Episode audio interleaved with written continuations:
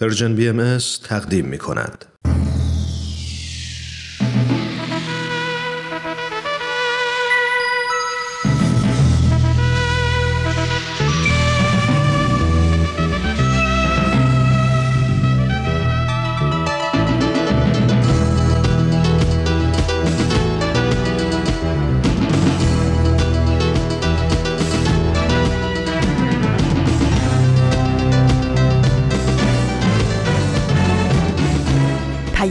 دوست. برنامه ای برای تفاهم و پیوند دلها.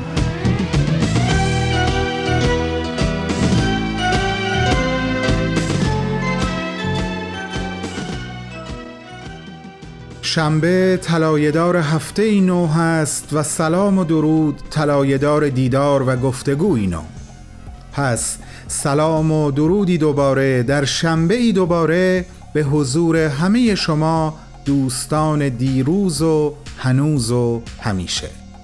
ممنونم که این شنبه هم بر سر قرار همیشگیمون اومدین که قراری مهرامیز هست به مدت 45 دقیقه گل گفتن و گل شنیدن. در 22 دومین روز از آذر ماه 1399 خورشیدی برابر با 12 دسامبر 2020 میلادی من بهمن یزدانی یک بار دیگه این خوشحالی رو تجربه می کنم که در خونمون رو به روی شما باز کردم. خونه Persian BMS که بدون حضور شما سقف و سفرش استحکام و برکتی نخواهد داشت. پس خیلی خیلی خوش اومدید.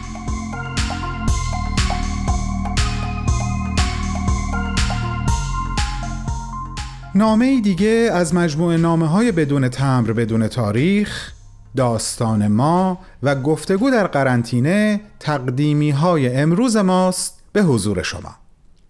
و الان وقت شنیدن قسمت اول از نامه امروز هست. بفرمایید خواهش می‌کنم. تو این میونه راه عمر یک نگاهی پشت سرت بنداز بهمن.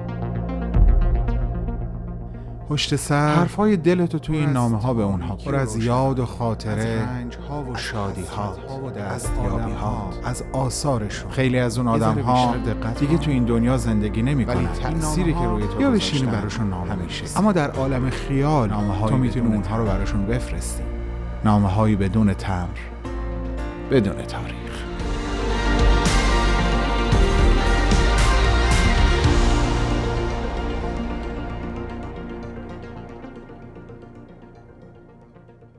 سلام.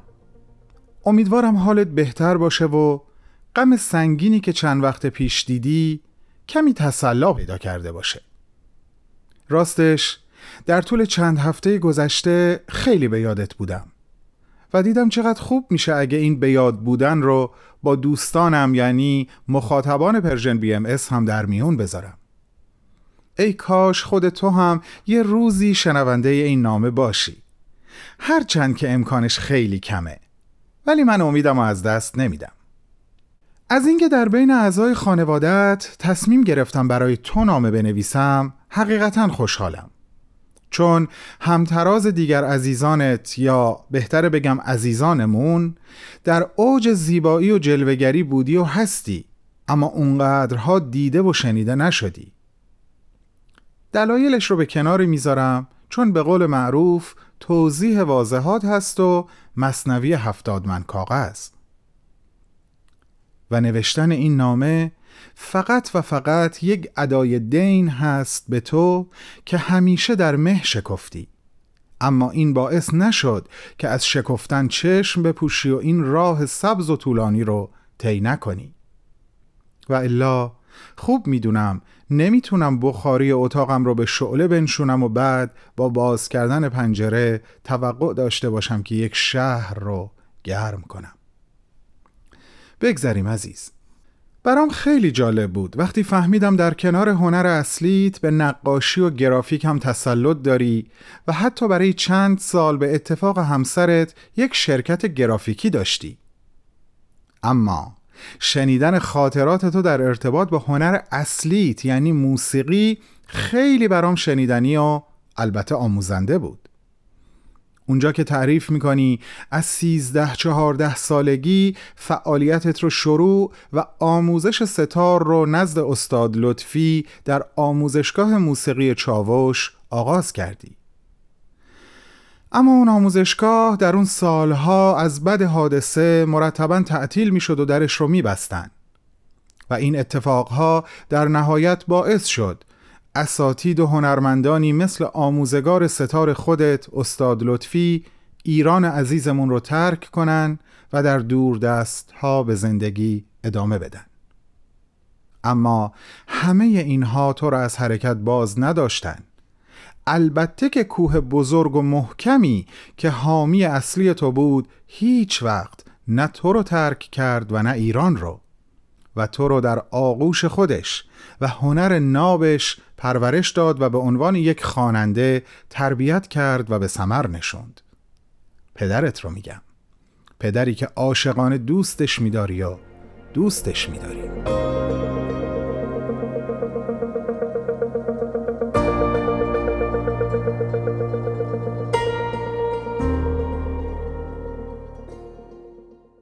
بسیار خوب عزیزان.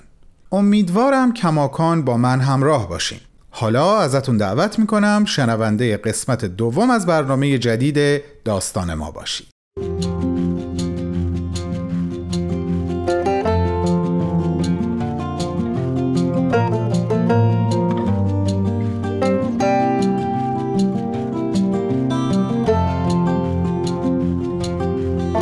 دنیا پر از قصه آدم هاست. داستانی از خنده ها و گریه ها قصه ای از رفتن ها و گذشتن ها از ماندن ها و همیشه ماندن ها من کوروش فروغی هستم. و من حالی فیروزیاد شما شنونده قسمت دیگه ای از برنامه داستان ما هستیم می‌خوایم با هم همراه بشیم با قسمتی از خاطرات جوونی سرزنده شاداب خندرو و فعال به نام حسین. حسین مربی شنا و غریق نجات هم هست و همیشه در کنار هر شغل و فعالیتی که داشته به این دو کارم پرداخته. آشپز ماهریه به شیرینی پزی هم علاقه بسیاری داره. از شما چه پنهون که کیک هویج و دارچینش خیلی خوشمزه است. آره حسین واقعا جوون هنرمندیه. خب وقتمون محدود و حسین هم خاطرات و تجربه زیادی داره که می‌خواد تعریف کنه. پس بریم و شنونده حسین باشیم.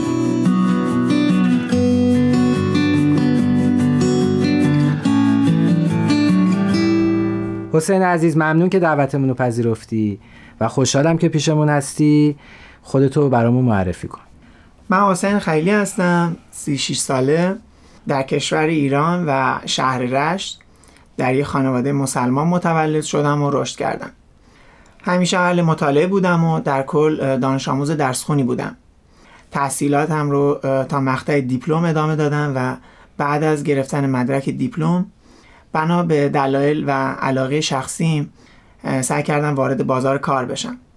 در یه مغازه تولید و فروش پوشاک زنانه شروع به کار کردم و به مرور زمان به قدری به کارم علاقمند شدم که بعد از مدتی مدیریت اون مجموعه رو به من سپردن. فکر می‌کنم تقریبا بعد از مدت 6 سال سعی کردم یه مغازه کوچیکی در مرکز شهر اجاره بکنم و با سرمایه اندکی که خودم پس انداز کرده بودم کسب و کار خودم رو تو زمینه همون تولید و پخش پوشاک زنانه ادامه بدم. پدر مادرم هر دوشون مسلمان هستن و من با همون عقاید و ایمان تربیت شدم. مادر من انسان بسیار مؤمن و صالحی هستند و من از کودکی می‌دیدم که مادر و همینطور خواهرم نه تنها فقط فرایز دینیشون رو تمام کمال انجام میدن بلکه همیشه سعی می‌کردن که اعمالشون هم نیکو باشه. دست یاری داشتن و اگه شخصی به مادرم بدی می‌کرد مادرم نه تنها تلافی نمی‌کرد بلکه برای اون شخص دعا می‌خوند و از خدا می‌خواست که به اون شخص کمک کنه. نکته خیلی مهم اینه که در خصوص خانوادم باید بگم و نوع تربیتشون که همیشه بابتش ازشون ممنون و سپاسگزارم اینه که با تمام اعتقاد و ایمانی که خانوادم به دیانت اسلام داشتن در خصوص نوع نگرش و عقایدم سختگیر نبودن و در کنار اینکه همیشه مراقبم بودن منو در انتخاب راه و هدفم آزاد گذاشتن. و امروز فکر می‌کنم که همین محیط و اندیشه آزاد در نهایت چشمم رو به دنیای جدیدی باز کرد.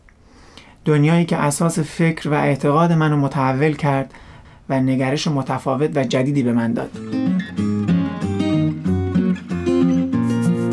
تو در خانواده مذهبی بزرگ شدی شخص مؤمن و معتقدی هستی.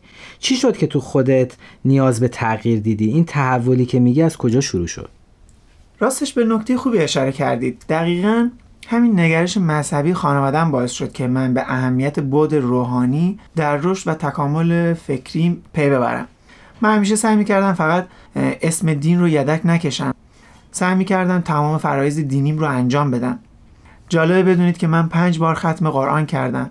باورتون میشه یک بار معلممون ما رو مجبور کرد که کتاب قرآن رو برعکس بذاریم و به اون شکل قرآن ختم بکنیم.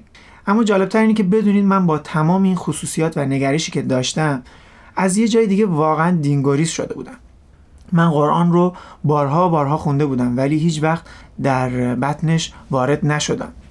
از شما چه پنون که معنی اون چیزی هم که میخوندم درست حسابی اصلا نمیفهمیدم. فقط کورکورانه یه سری کارها رو انجام می‌دادم. بالاخره یه روز به خودم اومدم و ذهنم پر شد از دهها سوال. دیگه نمی‌خواستم از ترس خدا و اون آتش جهنمی که میگن چشم بسته اعمال دینیم رو انجام بدم.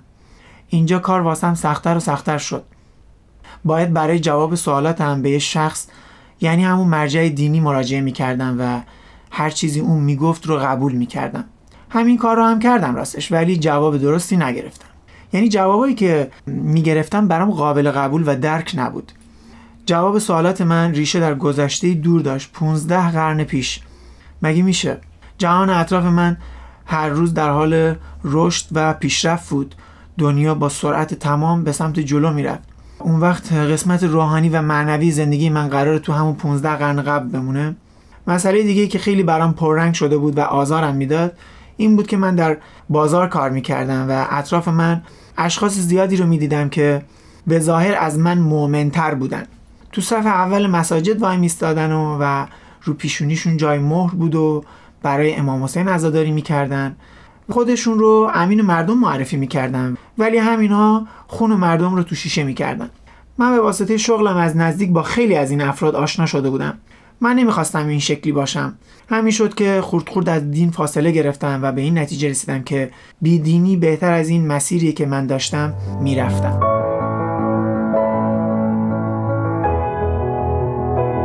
ولی در نهایت راه تو پیدا کردی در نگرش تغییر دادی و تو مسیری که امروز فکر می‌کنی که درسته قرار گرفتی. کاملا درسته. در همسایگی محل کارم یه جوونی همسن سال خودم مثل من مغازه‌ای داشت و به کسب و کار مشغول بود. برخورد متفاوتی با مشتریا و همینطور همکارا داشت. معدب متواضع و مهربون بود. تو کاسبی رعایت انصاف رو می‌کرد و کلا دوست داشتنی و دلنشین بود. از همون ابتدا فهمیدم که از اقلیت های مذهبیه. کم کم با این همسایه و دوستم بیشتر آشنا شدم و به قول معروف یخ بینمون آب شد. فهمیدم که از اقلیت های مذهبی بهاییه. تا اون زمان راستش من از دیانت بهایی هیچ اطلاعی نداشتم. به مرور زمان بین ما رفاقت عمیقتری شکل گرفت و و به واسطه همین دوستی بیشتر دیانت بهایی رو شناختم. و هرچه شناختم بیشتر می‌شد کنجکاوی منم یه جورایی بیشتر می‌شد و سوالات زیادی برای من پیش میمد یادم سوالاتی که تو ذهنم بود رو روی کاغذ می نوشتم و زمانی که می‌رفتم پیش دوستام بچه ها می‌گفتن حسین با با اون کاغذ معروفش اومده. و برای من خیلی جالب و مهیج بود که همیشه جوابای معقول و منطقی می گرفتم در ادامه همین سوال و جوابای خودم به دعوت دوستانم با جلسات دعا و جلسات کتابخونی آشنا شدم. من با مقوله دعا کردن و دعا خوندن ناآشنا نبودم. محیط های سرشار از معنویات که روح آدم رو جلا میده. ولی این جلسات دعا فضای کاملا متفاوت با اون چیزی که قبلا تجربه کردم بود. فقط یه دعاخونی تنها نبود. افراد حاضر تو این جلسات درست مثل اعضای خانواده همدیگر رو دوست داشتن. مهر و الفت حقیقی و مثال زدنی بینشون حاکمه. علاوه بر جو روحانی که این جلسات داره اولین چیزی که نظر منو جلب کرد این بود که اعضای این جلسه نه برای خودشون بلکه برای دیگران یا حتی کلیتر برای دنیا و نوع بشر دعا می‌کنن. خیلی جا خوردم. دیدم من چه کار می‌کردم. من هم دعا میخوندم ولی یا برای خودم یا در نهایت برای خانواده و عزیزانم دعا میخوندم و دست یاری به سوی خدا دراز می‌کردم. این جلسات همیشه موضوعاتی داره موضوعاتی که دید منو به حقایق دنیا باز کرد و تحولی کاملا متفاوت با اون چه بودم در من ایجاد کرد. حقیقتش من نگاه خودخواهانی داشتم. بذارید یه اعترافی بکنم. راست و پوسکنده بگم من قبلا به شنیدن اخبار مردم فلسطین، یمن، سوریه یا هر جای دیگه که جنگ و ناعدالتی بود هیچ واکنشی نشون نمی‌دادم. انگار مسائل و مشکلات دیگران برای من مهم نبود. این خیلی بده. امروز خجالت می‌کشم واقعا. به عنوان یه انسان مایه شرمساری منه که فقط به خودم فکر می‌کردم. تو همین فضاها و جلسات بود که با واژه صلح عمومی آشنا شدم. دیگه به تصاوی تمام انسانها فکر می‌کردم. حالا یکی از دغدغه‌های اصلی امروز من اینه که مطلقا نمی‌تونم آدم شادی باشم. چرا؟ به خاطر اینکه وقتی یه لیوان آب می‌خورم به این فکر می‌کنم که یه انسانی در یه جای دنیا از نوشیدن آب پاکیزه محرومه. وقتی یه وعده غذا می‌خورم شکرش رو به جا میارم ولی از اون طرف فکر می‌کنم که یه بچه در یه گوشه دنیا در همین لحظه به خاطر نبود تغذیه و از گرسنگی جونش رو از دست میده. این اخبار واقعیت دنیای ماست که ما هر روز میشنویم و اینجاست که من به معنی واقعی انسان بودن فکر می‌کنم. اینجاست که آموزه های جدیدم به من میگه که باید بلند شی حرکت بکنی فعالیت بکنی و برای ساختن دنیای آری از جنگ خشونت و در نهایت برابری و اتحاد تلاش بکنی. اینها به واقع دقدقه های امروز منه.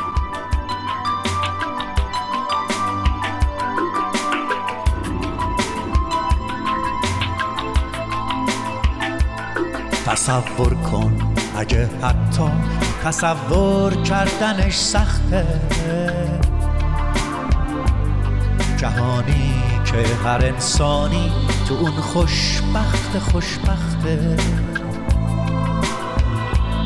جهانی که تو اون پول و نژاد و قدرت ارزش نیست. جواب هم صدایی ها. پلیس ضد شورش نیست. نه بمب هسته ای داره نه بمب افکن نه پاره دیگه هیچ بچه ای پاشو روی مین جا نمی‌ذاره. همه آزاد آزادن همه بی درد بی دردن. تو روزنامه نمی‌خونی نهنگا خودکشی کردن.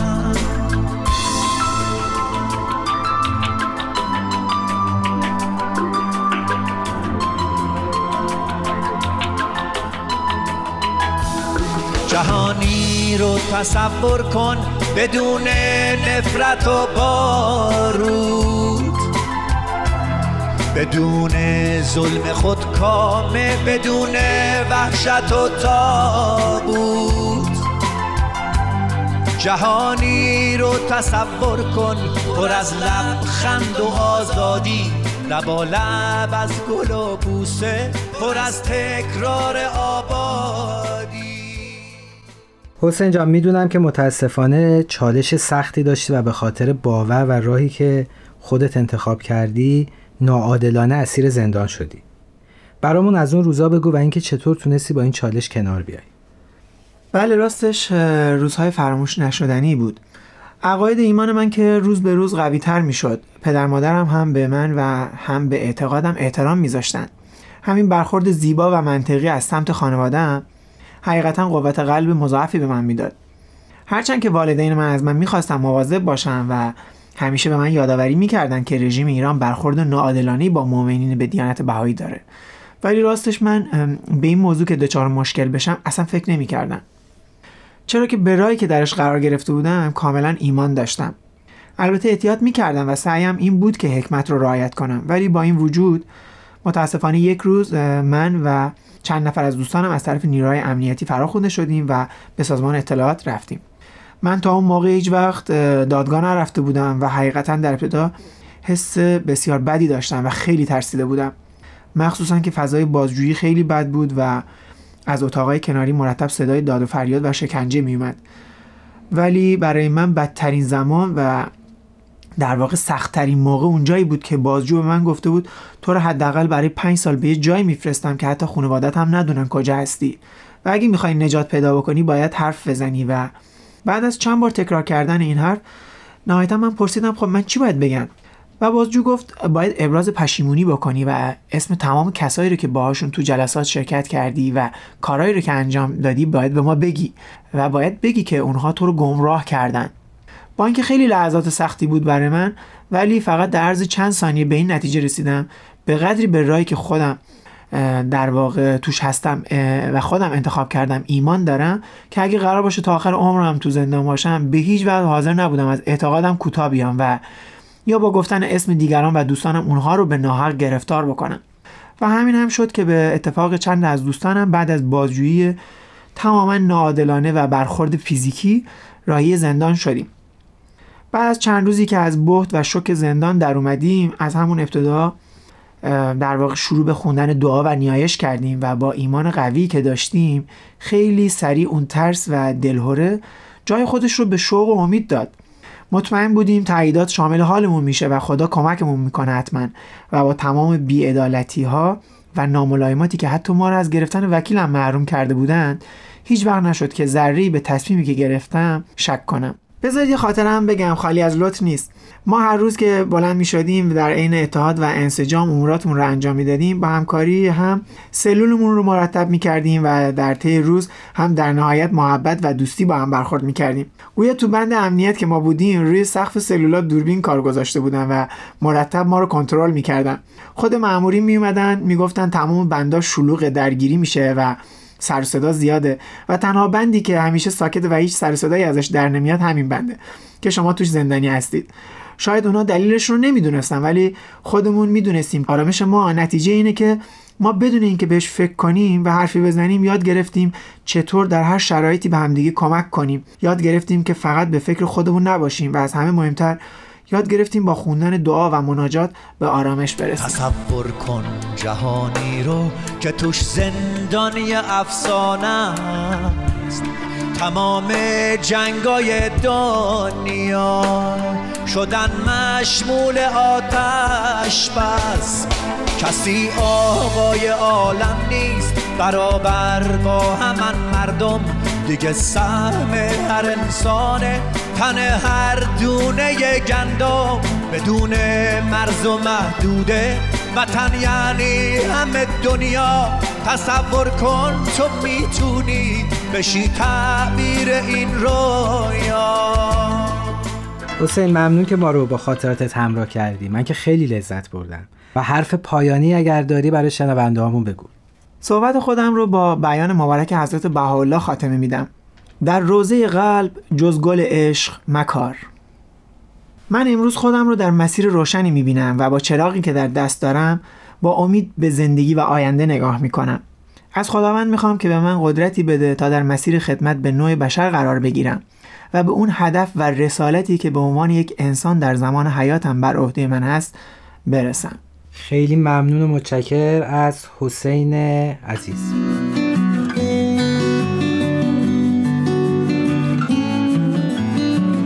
شنونده های عزیز به نظرتون گپ و گفتمون با حسین چطور بود؟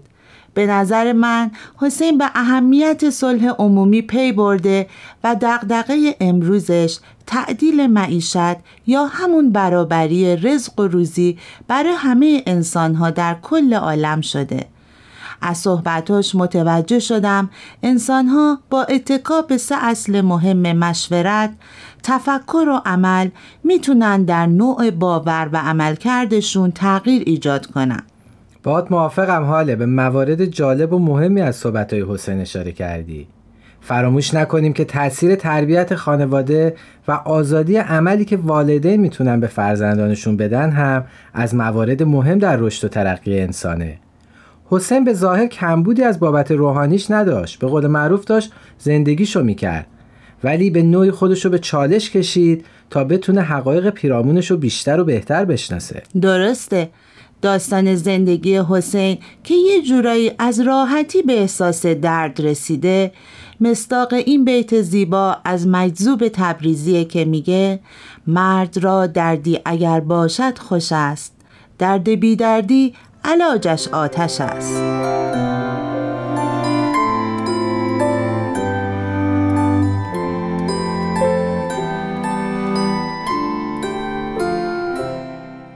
دوستان عزیز امیدوارم خاطرات حسین براتون آموزنده بوده باشه. یادآور میشم که برنامه های ما رو می‌تونین از تارنما، تلگرام و SoundCloud Persian BMS بشنوید و همینطور از طریق Apple Podcast و یا Google Podcast دنبال کنید و یا نظر و پیشنهادی داشتین و همچنین خواستین ما رو با قسمتی از خاطراتتون شریک کنین می‌تونین در at Persian BMS در تلگرام به ما پیام بدین.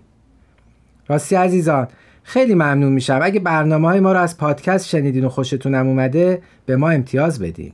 همواره در تمام مسیرهای زندگی خرد یارتون.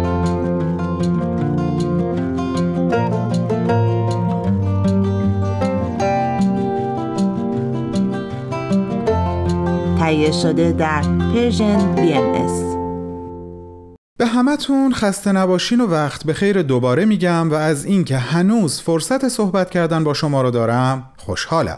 می‌خوام بگم گاهی اگه آدم نمی‌تونه از خلوت و تنهایی رهایی پیدا بکنه بهترین کار شاید این باشه که به اون خلوت و تنهاییش بار معنایی عمیقتری ببخشه و از این طریق سختی که داره می‌کشه رو معنادار کنه و نذاره اون سختی کشیدن حروم بشه. این روزا خیلی از ماها به خاطر شرایط کرونا مجبور به تحمل تنهایی و قرنطینه شدن هستیم. امیدوارم با برنامه گفتگو در قرنطینه ایده خوبی داده باشیم به شما برای پربارتر کردن لحظات عمر در این روزهای خاص. قسمت بعدی این برنامه آماده است. به اتفاق گوش می‌کنیم. در قرنطینه اگه دنیا رو آف ببره شما اتفاقا ما بهایان نسبت به مشکلات دنیا بی تفاوت نیستیم. گفتگو در قرنطینه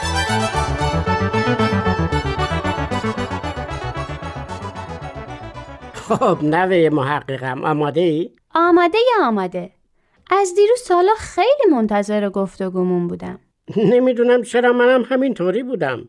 این قضیه قرنطینه باعث شد بیشتر از حد معمول با هم حرف بزنیم. اونم حرفای مفید. خب بگو ببینم چرا تو ذوق داشتی که گفتگومون رو ادامه بدیم؟ آخه صحبت از تغییر شد. دوست داشتم بدونم چطوری میشه از طریق وارد شدن تو سیاست در دنیا تغییر ایجاد کرد. هدف از صحبت من این بود که در شرایط فعلی که همه مدیران ممالک فقط به نفع کشور خودشون تصمیم گیری می‌کنن آیا می‌تونن با روحیه جهان دوستی دنیا را ببینن؟ آیا می‌تونن مردم رو از کشورهای فقیر گرفته تا ثروتمندترین کشورها اعضای یک خانواده بدونن؟ آیا میشه از طریق فعالیت های سیاسی نظر رهبران دنیا را تغییر داد؟ نمیشه. چون ما برای اینکه وارد یه جایی بشیم که بتونیم تصمیم گیری کنیم مثل مجلس، هیئت دولت، ناخداگاه وارد یک جنگ سیاسی میشیم. بنابراین نمی‌تونیم وارد فعالیت های سیاسی بشیم. صحبت سر این بود که اگه وارد سیاست نشیم چطوری دنیا رو تغییر بدیم؟ اونم با یک جمعیت کم. اگه یادت باشه دیروز گفتم شبی که حضرت باب کلید تغییر رو زدن فقط یک نفر مقابل ایشون نشسته بود. ملا حسین بشرویهی که قدرت سیاسی نداشت. یک ملای جوان و جویای حقیقت. همونطور که خودت خوب می‌دونی 17 نفر دیگه به حضرت باب ایمان آوردن حروف هی بله به اولین گروه مؤمنین که 18 نفر بودن لقب هی یعنی زنده داده شد وقتی این گروه تکمیل شد حضرت باب اجازه تبلیغ صادر فرمودند و همگی در تمام نقاط ایران پخش شدند تا فصل جدیدی در زندگی مردم باز کنند یعنی تغییر در افکار و رفتار ایران که کلیدش خورده شده بود شروع شد. بله همینطوره. این هجده نفر با اینکه می‌دونستن حتما حتما خونشون بر خاک ریخته میشه ولی قیام کردن. جالبه که بهشون حروف هی یعنی زنده گفته شده. بله که زنده. در آن زمان میلیون های ایرانی زندگی می‌کردن. از کدومشون خبری یا اسمی هست؟ ولی اینها در تاریخ بشریت جاودانه شدن. همیشه زندن در ظرف مدت کوتاهی جمعیت زیادی به حضرت باب ایمان آوردن همینطوری که تسلیم حضرت باب نشدن. آره. قبول کردن. به حدی که 20 هزار نفرشون جونشون رو تقدیم بشریت کردن. معلومه که خیلی از مردم ایمان آوردند که 20 هزار نفر جونشون رو تقدیم کردن. درسته. کلید تغییر زده شده بود. حتی خیلی از مردمی که به حضرت باب ایمان نیاوردن دستخوش تغییر شدن مثل توجه به ارزش زنان و حقوقشون. توجه به کسب علم و دانش. توجه به بهداشت. قبلا راجع به همومای خزینه برات گفته بودم. ای! آره گفته بودین. چطوری حاضر می شدن برن تو اون آبای کثیف و آلوده؟ ذهن مردم مسدود شده بود. درهای تفکر بسته بود. فقط کافی بود یکی در رو باز کنه و نور هدایت بتابه. الانم هموم خزینه هست؟ کسی همچین همومی میره؟ یکیشو من رفتم. رفتین؟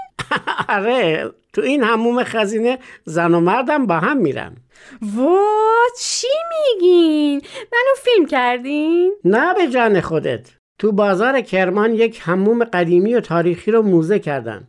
مردم میرن تماشا. توش مجسمه های آدما رو گذاشتن که هر کدومشون به یه کاری مشغول. یکی در کیسه می‌کشه یکی نمی‌دونم یه کار مربوط به هموم انجام میده. منو گیر آوردینا این هموم تنها همومیه که زن و مرد با هم میرن توش. خب موضوع رو عوض نکنین. بذارین برم براتون چای بیارم مامان ریخته. ممنون.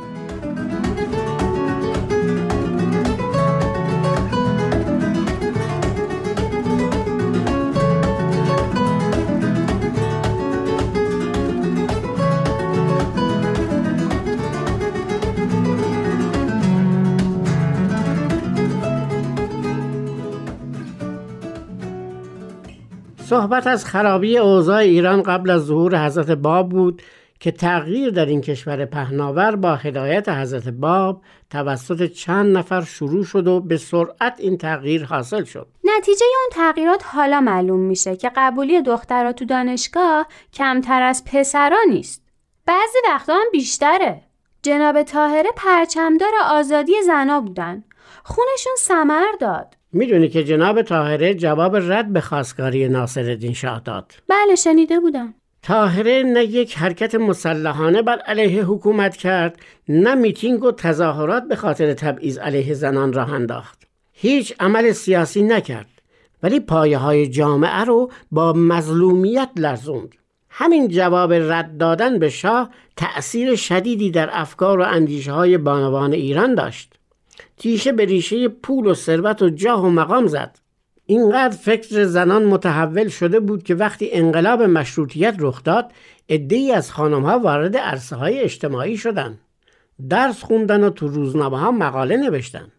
اون 18 نفر حروف های نگفتن که ما چند نفر چطور در این جامعه که اسیر تقلید و تعصب تغییر به وجود بیاریم. بابا بزرگ خیلی دارین با هیجان صحبت می‌کنین هیجان براتون خوب نیست. یکم آرومتر. این هیجان نیست. لذتی که از رفتار پیروان اولیه حضرت باب می‌برم. واقعا شگفتانگیزه. نمی‌دونی مردم چقدر متعصب و اسیر تقلید بودن. بدون اینکه فکر کنن گوش و عقلشون رو میسپردن به دست عدهای که در مسائل شرعی هدایتشون کنه. اگه کسی حرفی برخلاف شنیده هاشون می‌زد چه علم شنگی به پا می‌شد. ولی پیروان اولیه حضرت باب حقایق تازه‌ای رو می‌گفتن که صد درصد مخالف دانسته هاشون بود. مردم رو به فکر مینداخت در مدتی کوتاه اونقدر تحول در ایرانیا به وجود آمد که آماده درک تعالی می شدن که حضرت بحالا برای بشریت عنایت فرمودند. راستی راستی ها. امروز دیگه کی حاضره بره هموم خزینه با اون شرایط؟ معلممون می‌گفت هرچی مصرف مواد شوینده توی مملکت بیشتر باشه نشون از فرهنگ بالای مردم اون مملکت داره. ببین چقدر بهداشت تغییر کرده. اگه مردم تغییر نمی‌کردن که بهداشت هم تغییر نمی‌کرد. کاملا درسته. کاملا. می‌خواین یه آبی بخورین و یکم قدم بزنین؟ باشه خوبه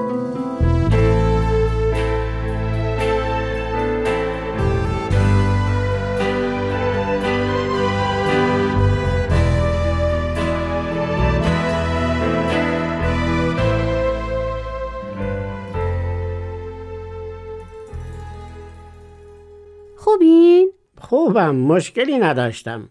ممنون که اینقدر به من توجه داری. صحبت از تغییر بود.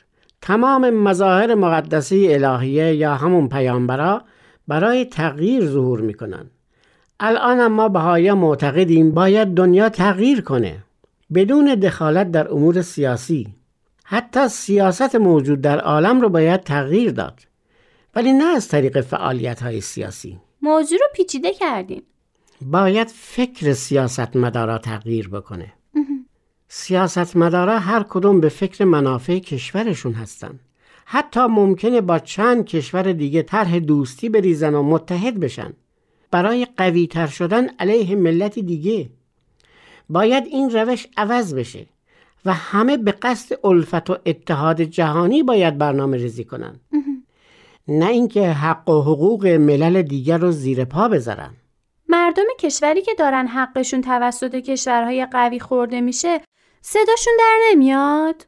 در جاهای صداشون در میاد که تو کشورشون آزادی بیانه. ولی به طور کلی چه در جاهایی که آزادی بیان هست چه نیست بازم تصمیمای نهایی رو در اتاقهای دربسته می‌گیرن. پس با این حساب باید تغییر رو در روش سیاستمدارا به وجود بیاریم. یا کاری کنیم که سیاستمدارای بشر دوست بیان روی کار. اصلا اصلا اصلا وظیفه ما تغییر در فکر و اندیشه مردمه تغییر در نوع تربیت اطفاله بچه ها رو باید جهان دوست بار برد آیا تو حاضری کوچکترین آسیبی به یک همکلاسی همسن و سالت بزنی؟ حالا می‌خواد ایرانی باشه، افغانی باشه، عرب باشه، آمریکایی یا آفریقایی باشه. آیا حاضری وقتی گرسنه‌ای غذای یکی رو از دستش بقاپی؟ چرا ساکتی؟ بگو حاضری؟ خب معلومه نه اگه بچه ها از اول طفولیت با روحیه جهان دوستی تربیت بشن و این تربیت ادامه داشته باشه وقتی صاحب تصمیم گیری شدن منافع همه مردم دنیا را در نظر می گیرن. پس تربیت نقش اساسی در تحول و تغییر تو دنیا داره آفرین تربیت تربیت تربیت چیزهایی که دنیا را به فساد میکشونه فراوونه. مثلا دروغگویی. چرا میخندین؟ الان دروغگویی یک وسیله اساسی واسه سیاست مداراست به خصوص تو کشورهایی که از دموکراسی خبری نیست. یه سیاستمدار یه حرفی زده که تو عمق فکر سیاستمدارای دیگه جا خوش کرده. چی گفته؟ گفته دروغ باید اونقدر بزرگ باشه که مردم باورش کنن. دروغگویی، رشوهخواری، ریاکاری، بدعهدی، بیعدالتی و خیلی از مفاسد دیگه باید در اثر تربیت از بین بره. روحیه جنگ طلبی؟ آفرین روحیه جنگ طلبی. پس ما بنیادی کار می‌کنیم. بدون اینکه با کسی مخالفت و دشمنی کنیم. بهایی مطیع دولتشه. هر جا که می‌خواد زندگی کنه. تو کشوری که دموکراسی هست یا کشوری که دیکتاتوری هست. بهایی برخلاف معتقداتش عمل نمی‌کنه. با حکومتش هم درگیر نمیشه. هدفش خدمت به مردمه. ایجاد آسایش و رفاه و شغل برای مردم. عمران و آبادانی. بهداشت و تعلیم و تربیت. آیا اینا هیچ حرکت سیاسی هن؟ ما کار خودمون انجام میدیم. با اینکه اینها حرکت های سیاسی نیستن ولی حکومت هایی که از عدالت و برقراری قانون خوششون نمیاد با آدم های صادق و راستگو و خدمتگزار رفتاری ظالمانه دارن. آفرین. ولی ما به عنوان بهایی وظیفه اخلاقی و اعتقادی خودمون انجام میدیم. چه خوششون بیاد چه نیاد. این دفعه خیلی کیف کردم. میشه بازم این صحبت رو ادامه بدین؟ چرا که نه عزیزم فردا منتظرت هستم.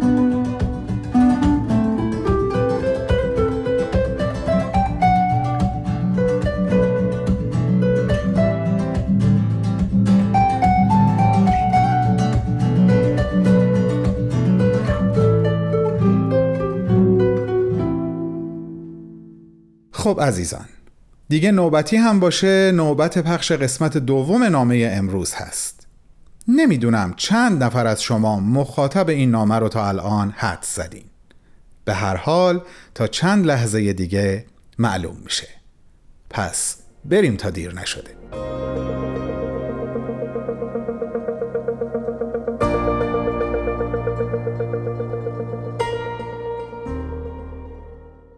درست تو همین لحظاتی که مشغول نوشتن این نامه برای تو هستم تا اونو برای ضبط آمادش کنم در حال گوش کردن به ترانه ارغوانم که تو با صدای قشنگت خوندی. شعر ماندگار هوشنگ ابتهاج سایه و موسیقی زیبای سورنا صفاتی. اونقدر دارم لذت می‌برم که شاید از ادیتور برنامه خواهش کنم دقایقی از برنامه امروز رو به قسمتی از اجرای زیبای تو اختصاص بده. این آلبوم طبیعتا نمی‌تونست به دلیل اینکه خوانندش تو هستی در ایران مجوز پخش بگیره بانو. و تو چه بزرگوارانه تصمیم گرفتی این آلبوم رو در شبکه های اجتماعی در اختیار دوستداران موسیقی و دوستداران صدای خودت قرار بدی. یک بار در ایران کنار پدر بر روی صحنه نشستی اما فقط به جهت نواختن ستار اما خوشحالم از اینکه تجربه خوندن در کنار او رو بیرون از مرزهای سرزمینمون داشتی. و همه امیدم و امیدمون این هست که روزی صدای تو هم مثل صدای پدر و برادر بزرگوارت مهمان خونه تک تک ما بشه و از شنیدنش دل و جان و وجدانمون غنیتر. می‌خوام قبل از اینکه این نامه رو به انتها برسونم یکی از خاطراتت رو که در یکی از مصاحبه هاتون رو تعریف کردی برای شنونده هامون تعریف کنم.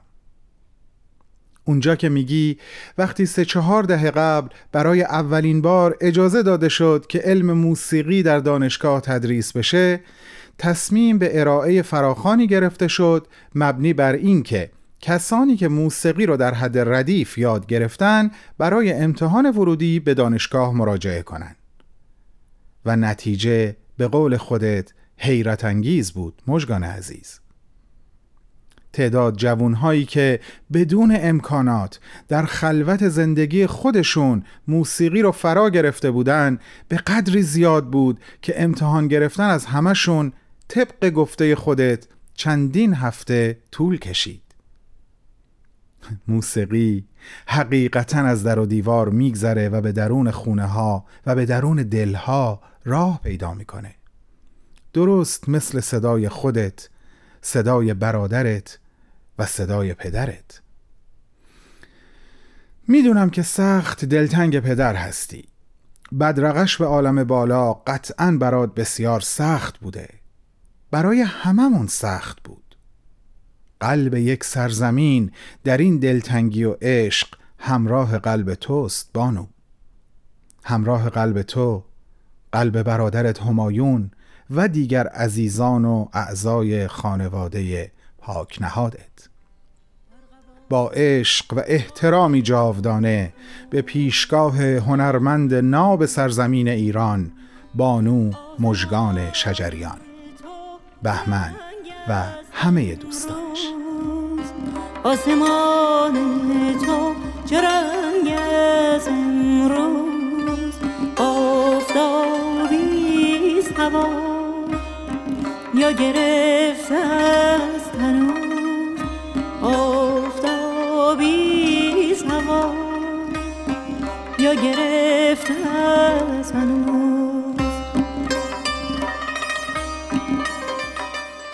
دوستان با وفا همه امیدم این هست که از همراهی امروزتون با من و برنامه های ما خوشحال و راضی باشین. من بهمن یزدانی. به نمایندگی از طرف همه اعضای خانواده Persian BMS دست شما را از راه دور به گرمی می فشارم و از حضورتون صمیمانه تشکر می کنم مراقب سرور و امیدواری قلب هاتون باشین و شمع دلتون رو محافظت کنین. تا شنبه آینده خدا حافظ